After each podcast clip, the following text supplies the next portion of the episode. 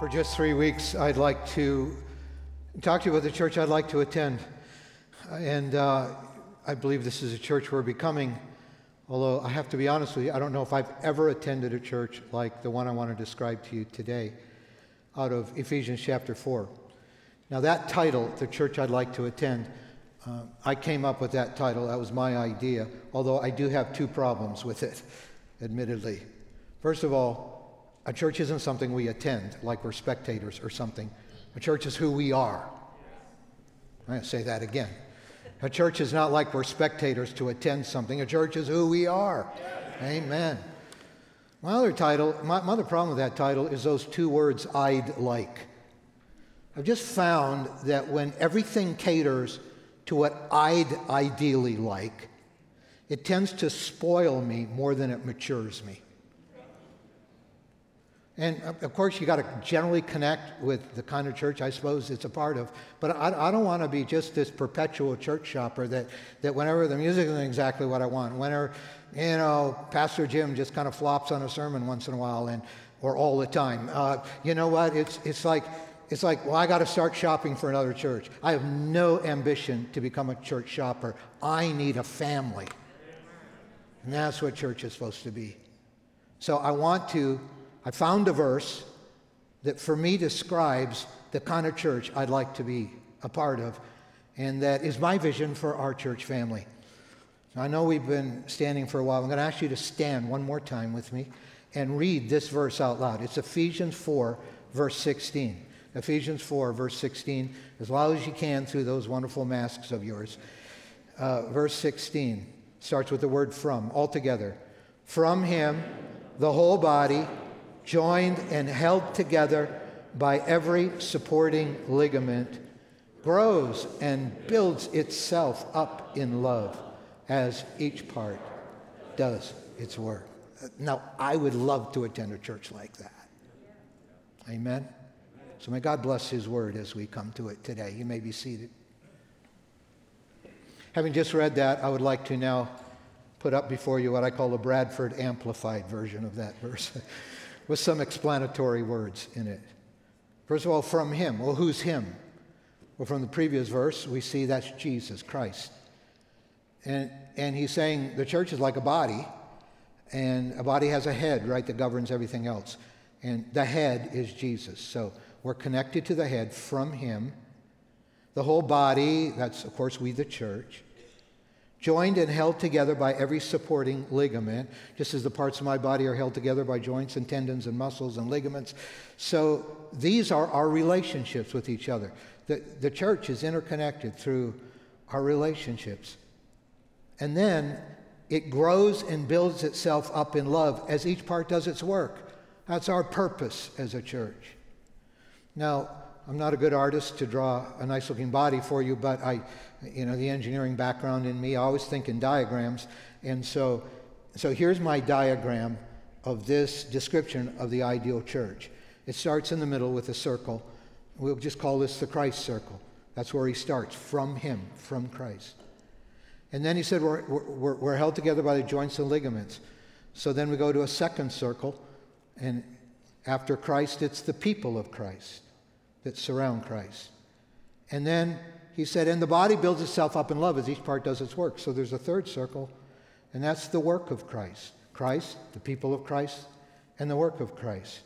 Or as uh, we, we say, this is our vision as a church. We want to dynamically connect people to God, connect people to others, and connect people to their purpose in life. Or sometimes we just simply say those three words God, people, purpose. That's, that, that's what it's all about. And I'm going to be focusing on that purpose circle today um, because, you know, although we don't start with purpose, we need to get there. Although this is not where we start. In fact, I'm going to be taking these circles in reverse order in this series. And I'm going to start with, with purpose, but that's not where we start. I'm starting this series with purpose, but we don't start our Christian journey with purpose. So let's put that diagram up, and I've added an arrow. Notice that arrow doesn't start in, the th- in circle three. Uh, you know, that arrow, that arrow doesn't start just with church programs and being busier than you used to be. The heart of Christianity is not being busier than you used to be. The heart of Christianity is not feeling guiltier than you used to because of all the things you still don't do. The heart of Christianity is being connected to Jesus. It's a lifestyle of walking with Jesus, enjoying his love, being filled with him. It, it, it, it's a life giving start. It doesn't start with what we do, it starts with him and who he is in our lives. And then having been connected to Christ, then we're connect, then we connect to other people because we can't grow alone. I'll be unpacking a little this next week. And, and, and then, as one friend of mine put it, having been the people of God, connected to Christ and connected to each other, then together we do the work of God, and that's purpose. And you notice that arrow goes, goes way outside the circle because it goes outside us to our world. And wasn't that a great message by my friend Mark Renfro last weekend? And I actually listened to that message twice, although I was at my mom's funeral last weekend. But uh, that, that was amazing message. And, and that, that's part of our global footprint. That's one part of our purpose as a church. So let's read it one more time. Verse 16. From him, the whole body, joined and held together by every supporting ligament. And the, and the circle three thing we want to focus on today. It, it grows and builds itself up in love as each part does its work. Now, I just want to come up in front and say to all of us that this may not be the church model you grew up with. When I, especially when I was in smaller churches, you know, and, and some of us still think this way.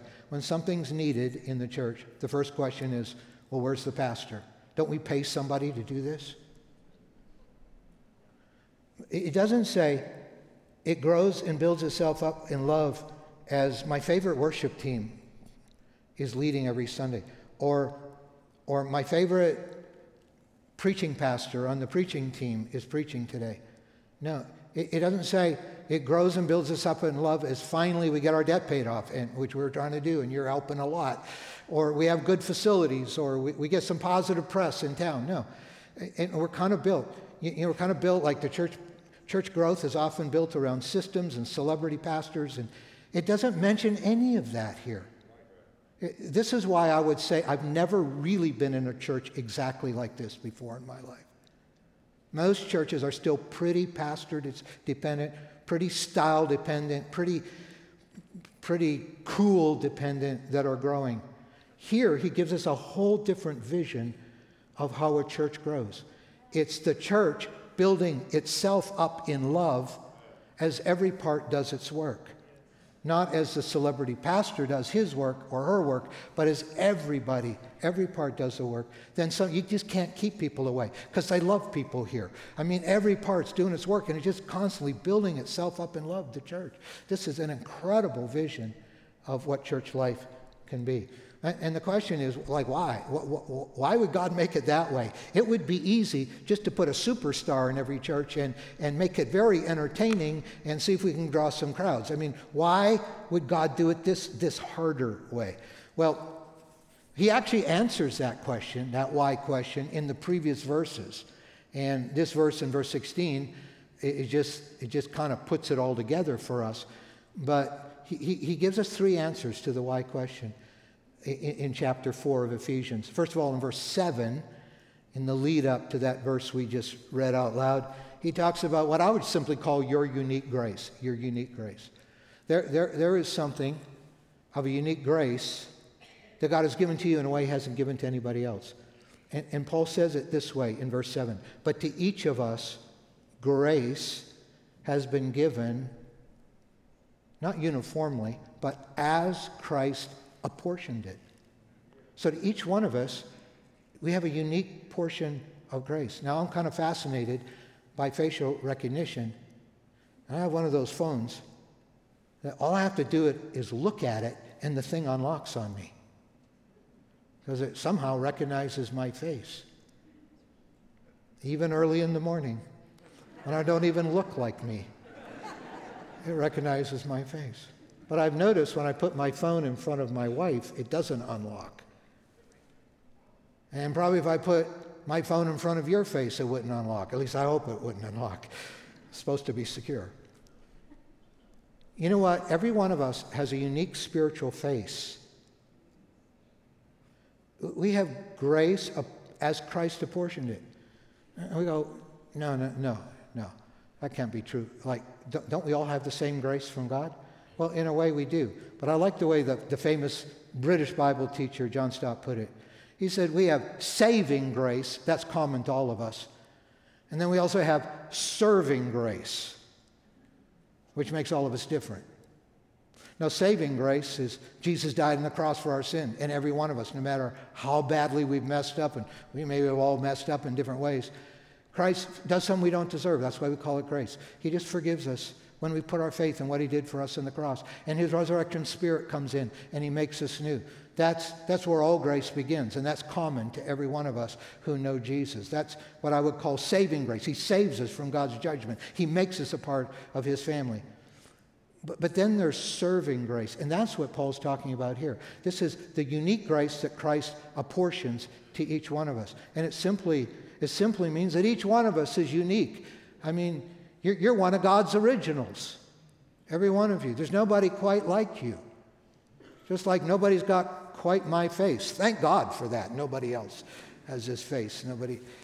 It, it's like it's like you have a unique fingerprint. And some of our past church experiences have maybe been where, where you just feel this pressure, like you're on the outside until you conform to how everybody talks, how everybody acts, how everybody thinks. And, and you know, it's like churches, sometimes we think churches just want to press us into this uniformity. But, you know, that's what cults do, not churches. True spirit filled churches recognize the uniqueness of everybody. There's nobody like you. That's why in post COVID, reinventing our Wednesday night gatherings, uh, you know, you know, for adults, while, while our children are being mentored and our youth are worshiping in the activity center, at Wednesday nights. Uh, for adults at 645, we, we, now have a more menu approach, and we're just beginning to open that up because we believe that as each of us takes responsibility for our spiritual growth, we're all at different places, and we all have different kinds of serving grace. And so increasingly, we want to offer options for you that don't last forever, maybe a few weeks at a time, that will meet you right where you are. Like we just, with Bob Bird, we just had a great marriage enrichment. I mean, Sandy and I love being in that class, and and, and uh, we, we just, and we had a deep dive Bible study uh, going on over here in the, uh, in the chapel by Wes Bartell, looking at the Sermon on the Mount. I mean, it, it depends on what you need. I mean, there's unique grace on your life, and we're going to keep unpacking those kind of things because what did Paul say? To each one is given grace as Christ has apportioned it to each one. And, and we just want to help you wherever you are right now in your spiritual growth and the kind of serving God's calling you to, just to equip you and help you with that. And then Paul tells us next that that serving grace is connected directly to Jesus' resurrection spirit. Wow, that's quite a thought. So that's why in the next verse, verse 8, he said, This is why it says, and then he quotes the Old Testament, Psalm 68, verse 18. When he ascended on high, he took many captives and gave gifts to people. And he's saying, you know what? All those Psalms were written a thousand years earlier. Jesus fulfilled that. He was talking about Jesus. When Jesus ascended on high, he took some stuff captive. Everything that victimizes you, sin, evil, all of these things. He, he took it captive.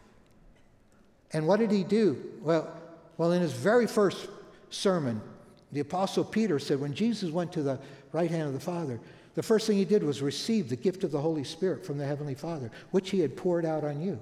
That's why we would say Jesus is our Savior, yes, because we all have saving grace, but He's also the baptizer in the Holy Spirit because we also have serving grace. And the reason for the baptism of the Holy Spirit is to energize us with resurrection empowered giftings.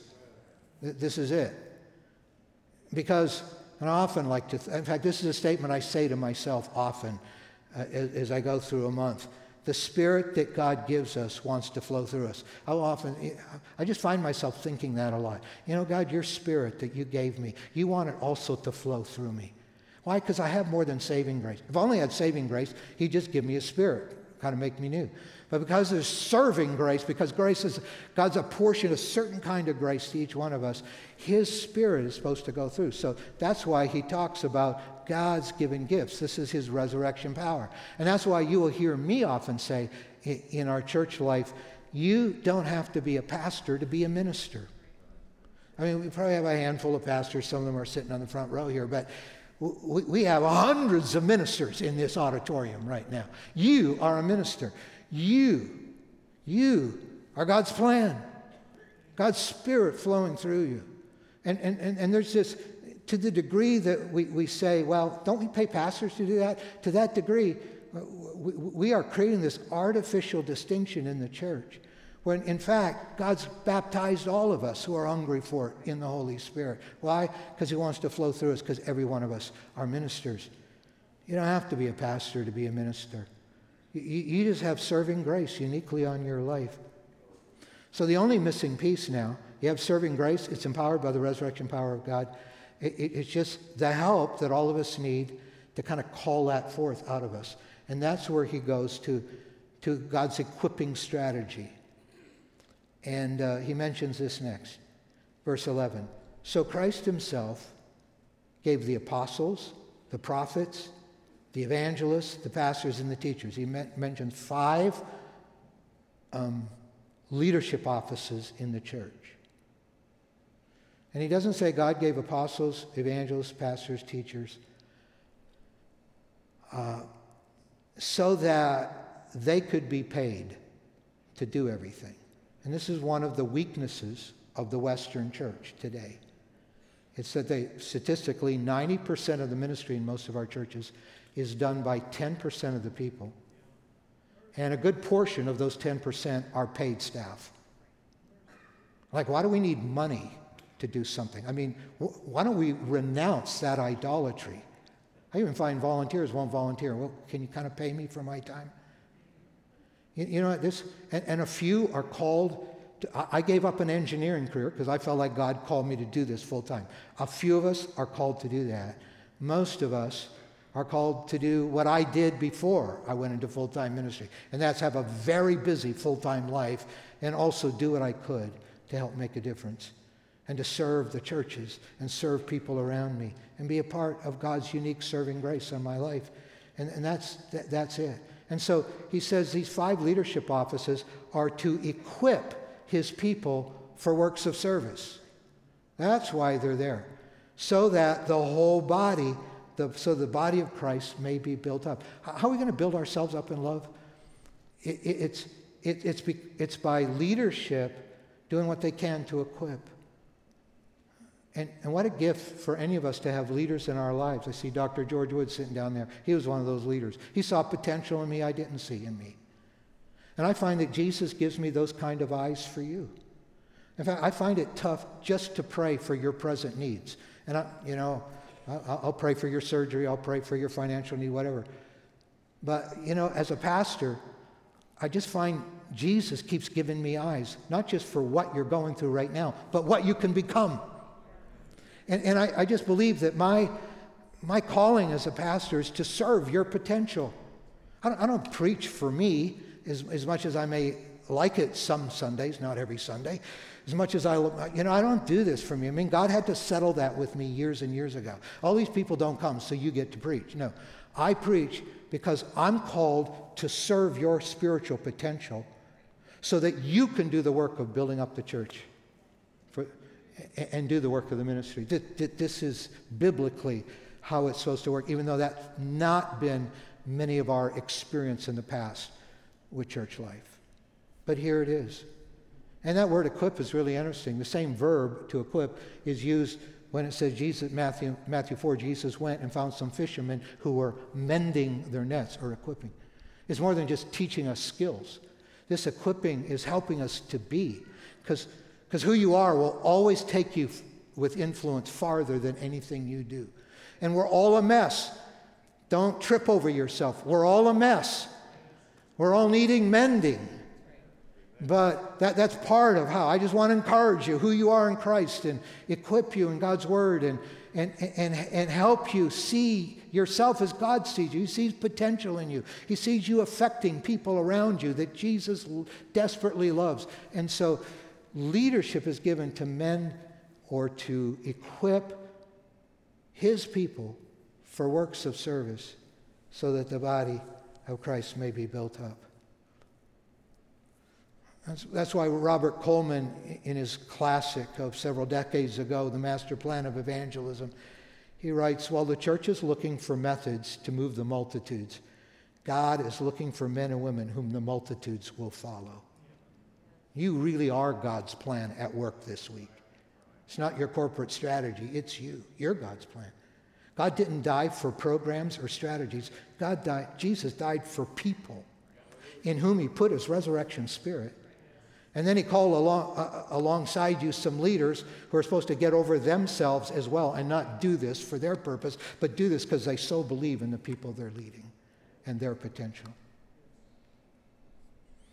See, each of us has a purpose that makes all of us stronger. I, I deeply believe that. I believe we can become that kind of church where, where the purpose, the serving grace every one of us has, can make us all stronger. So I was thinking about this. I started thinking of people in our church life, like, like um, here's a picture of, uh, here's a picture of Don Jakes. Look at that handsome guy. If you tend to enter on the Boonville side, when you come to services here, uh, you probably see Dan, sometimes his wonderful wife, uh, Don, and sometimes his wonderful wife, Jan, leading, uh, greeting, hosting. Just, I mean, this, this makes us all stronger, just that we can barely get in the door and someone's there to really help us feel like we belong. Really help. I mean, there's nothing. I mean, I was general secretary for almost 10 years, so I was a guest speaker at a lot of Assemblies of God churches. And even I, my first time in Assemblies of God church, I'm general secretary of the Assemblies of God. Sometimes I'll be going, like, what's wrong with this picture? I'm the general secretary of the Assemblies of God, and even I feel nervous visiting an AG church for the first time.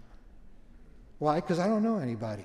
I don't know what door. I've actually gone and I'm, I'm the guest preacher that morning, and I've walked into the wrong door outside, and it's locked, and I can't find the front door. And then inside, like there's nobody to tell me where to go. You know, this is, I, I love what Don does. But, but he's also, he, he's not a paid pastor. He's, he's making a difference, but he's a businessman. In fact, a month ago, he was awarded the Broker of the Year award with one other guy by the Greater Springfield Board of Realtors. He was Broker of the Year recognized for how he's impacted our community. And not only that, in our fellowship with the Assemblies of God, he, he was the president for a while of, of, of the Light for the Lost Men's Ministry Initiative, raising money to, to create materials to help, to help spread the Word of God all over the face of the earth. And, and, and, and, and he did that. He's a leader of men. And, and, and he did that as a volunteer. In fact, he's still doing it. Last night he texted me and said, just raised $235,000 for Light for the Lost in southern Missouri in the last few weeks. I mean, nothing stops this guy, right? Are we paying him? No. Does he have the title of a pastor? No. But boy, is he making a difference. And we're all stronger because of people like Don Jakes. Or people like my friend Kennison Ray. Kennison, uh, I, met, I met Kennison uh, when I came back to pastor just three or four years ago, and uh, and she th- we took this picture uh, last Wednesday night when she was a part of the worship team. She volunteers uh, as a singer on the worship team in the youth service, and she also helps twice a twice a week over here in our children's ministry. She's amazing. And I still remember one of my first conversations. She said, "Pastor, I listened to your sermons." And then during the week, I listened to them again on the podcast, and I take notes. I mean, how can you not really like someone like that? I mean, I just thought, wow, this lady's amazing. On top of it, on top of it, she, she is graduating this semester from Central High School uh, as one of the top, grade wise, one of the top 10 students at Central High School. And uh, Sam Stagner in our church is also graduating from Central High School in one of the top 10. And, uh, you know, Landon Clark Hillcrest, he's graduating one of the top 10 students in his high school. Thank God for just making a difference out there. That's where most of us are supposed to be, just out there making a difference. And, and yet they're volunteering. We're, we're stronger because of Kennison here. And then one more picture, if you'll indulge me. Matt Rojas. I love this. Matt Rojas, he's the guy on the left. That's Tiffany Hedlund on the right. We do pay her part time as our preschool director, and, and she coordinates the work of a lot of volunteers. And one of our volunteers is Matt. He sometimes works with preschool and sometimes with our elementary school ministry. And you can see here, we are actually making a movie star out of Matt Rojas. Because that's upstairs in our TV studio, because we still pr- provide all of our children's ministry online as well as now live during our 11 o'clock services on a Wednesday night. And, and Matt's just there. He's an amazing guy. And, and the children's uh, team was telling me that, that it was just a couple of Sundays ago, we had a family visit us for the very first time, a little girl who went over here into ch- uh, elementary children's ministry. And you can imagine first time as a little kid. I mean, I get nervous when I'm the first time going anywhere, but a little, little kid doesn't know anybody. This little girl, and Matt said, he, he just, he just kneeled down and he just looked at her eye to eye and he gave her like serious time. And he, he didn't preach at her, didn't let, do all the talking. He just listened to her, just tried to get to know her, listen to her. And then, and then he could understand how to connect her with some other girls her age in the group. And, and, and it was clear she had significant anxiety that first Sunday.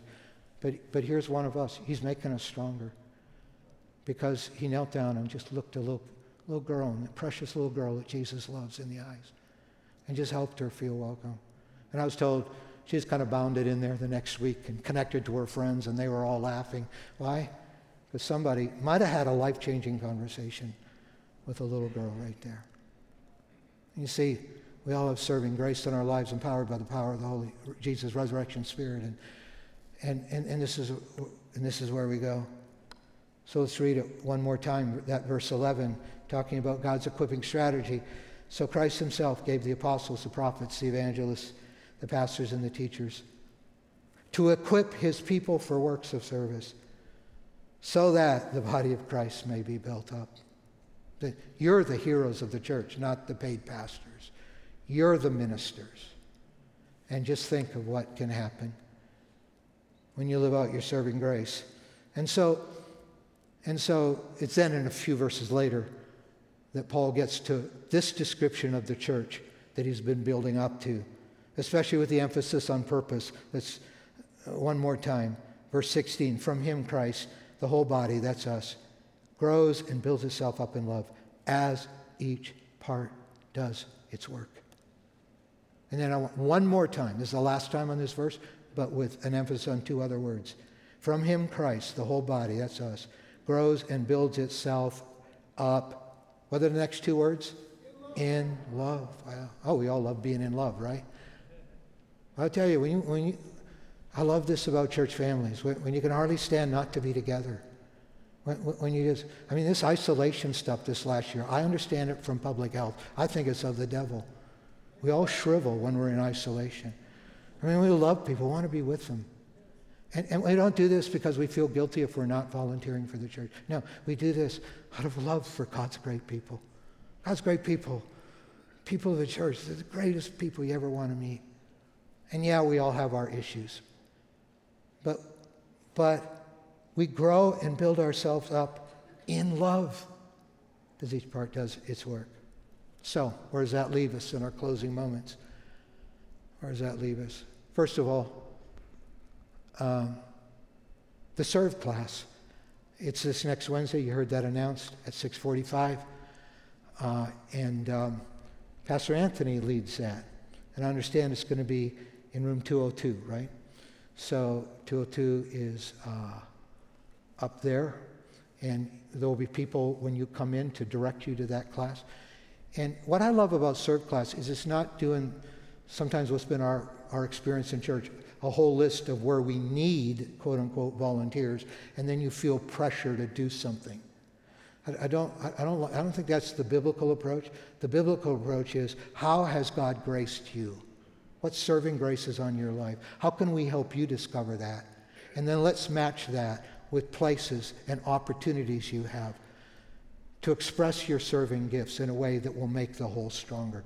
And so the serve class is all about just discovering your gifts and your strengths and, and then and then how could we match your strengths to what are opportunities here in the life of the church. Or a small group leaders class.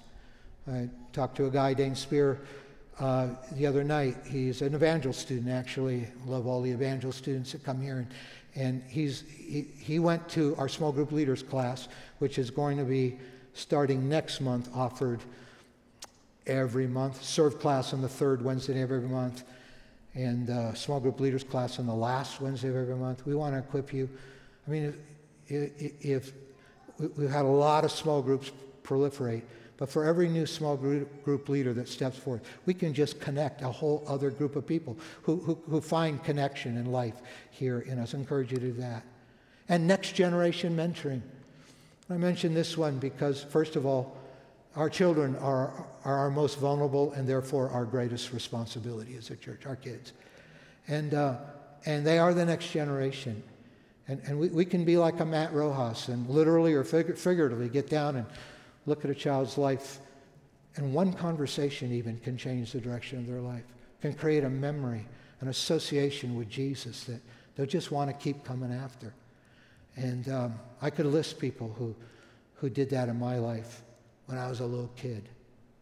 And, and probably, probably our pace of reopening right now in the next two months is going to be less dictated by public health protocols and more dictated by available volunteers. We've had so many people of necessity, because we were shut down for a while, of necessity step out of volunteer ministry positions. And I've been encouraging you don't clutter your life again like you did pre COVID. Stay really focused on Jesus. But that doesn't mean there's still not purpose in your life. But stay focused enough that you can, and streamlined enough in your life that you can make a difference. And, and, and uh, we've had some people say, well, why aren't we doing this ministry yet and that ministry yet? And to be honest, the answer has been uh, we, we can't find the volunteers. But we just believe part of reopening is part of re engaging the serving grace that's upon every one of our lives. And uh, it was a week ago Wednesday that, uh, that, we, uh, that Pastor Anthony down here, we actually roped him in to teaching our kindergarten class a week ago Wednesday. I don't know if that was a pretty picture or not, but um, he's one of our pastors, and he wasn't teaching serve class that night. But we just had no volunteers, and yet we had a bunch of kids, and and we we have such incredible opportunity to shape a whole generation, and this is not scolding. This is very under, every church is facing this. As we're reopening, as people have been out of volunteering for so many months, I mean, it, it just is work. But I, I just encourage you to grapple with what serving grace means in your life. And if God has given you a heart for next generation, maybe you've been married 35 years and you just want to start having coffee with a younger married couple every month. Just somehow, our, our church is multi generational, but the fuel is intergenerational ministry, starting with the youngest among us and going up through youth and adults. So I just encourage you that way. And then the last one is just, it's wide open. It's just giving and caring, just giving and caring. You know, Jesus didn't die for programs, he, he died for people. And, you know, you may not even formally be a part of a program, but, but just, just engaged with people, giving to them and caring for them and letting them know you're interested. And church growth people, you know, it, it, worries me they don't tend to quote Ephesians 4.16 a lot, but they will say, for new people, the first three minutes of a service is the most important three minutes because that'll basically dictate whether they come back the next week. Well, that may be somewhat true. But sometimes I think it's the first three minutes after we say amen at the end of a service. It, it, it's just, it's just I won't leave this place without connecting with somebody. I love these people. And if it's nothing else than just waving at somebody and shouting through your mask, it was awesome to have you here today. I mean, we have people in their world, nobody ever looks them in the eye and says, Your presence is of value to me. I mean, when does that ever happen in most of our worlds during the week? But just caring, just connecting, just, just making sure nobody walks in here without somebody just, oh, it's wonderful to have you here. What, what was your name, by the way? Well, people say, I don't want to ask their name at Central because they'll probably say, I've been here for 20 years. You know, you don't know my name. You know, but don't worry, get over that. You know, because, I mean, how can you know everybody's name? After all, we have four churches here.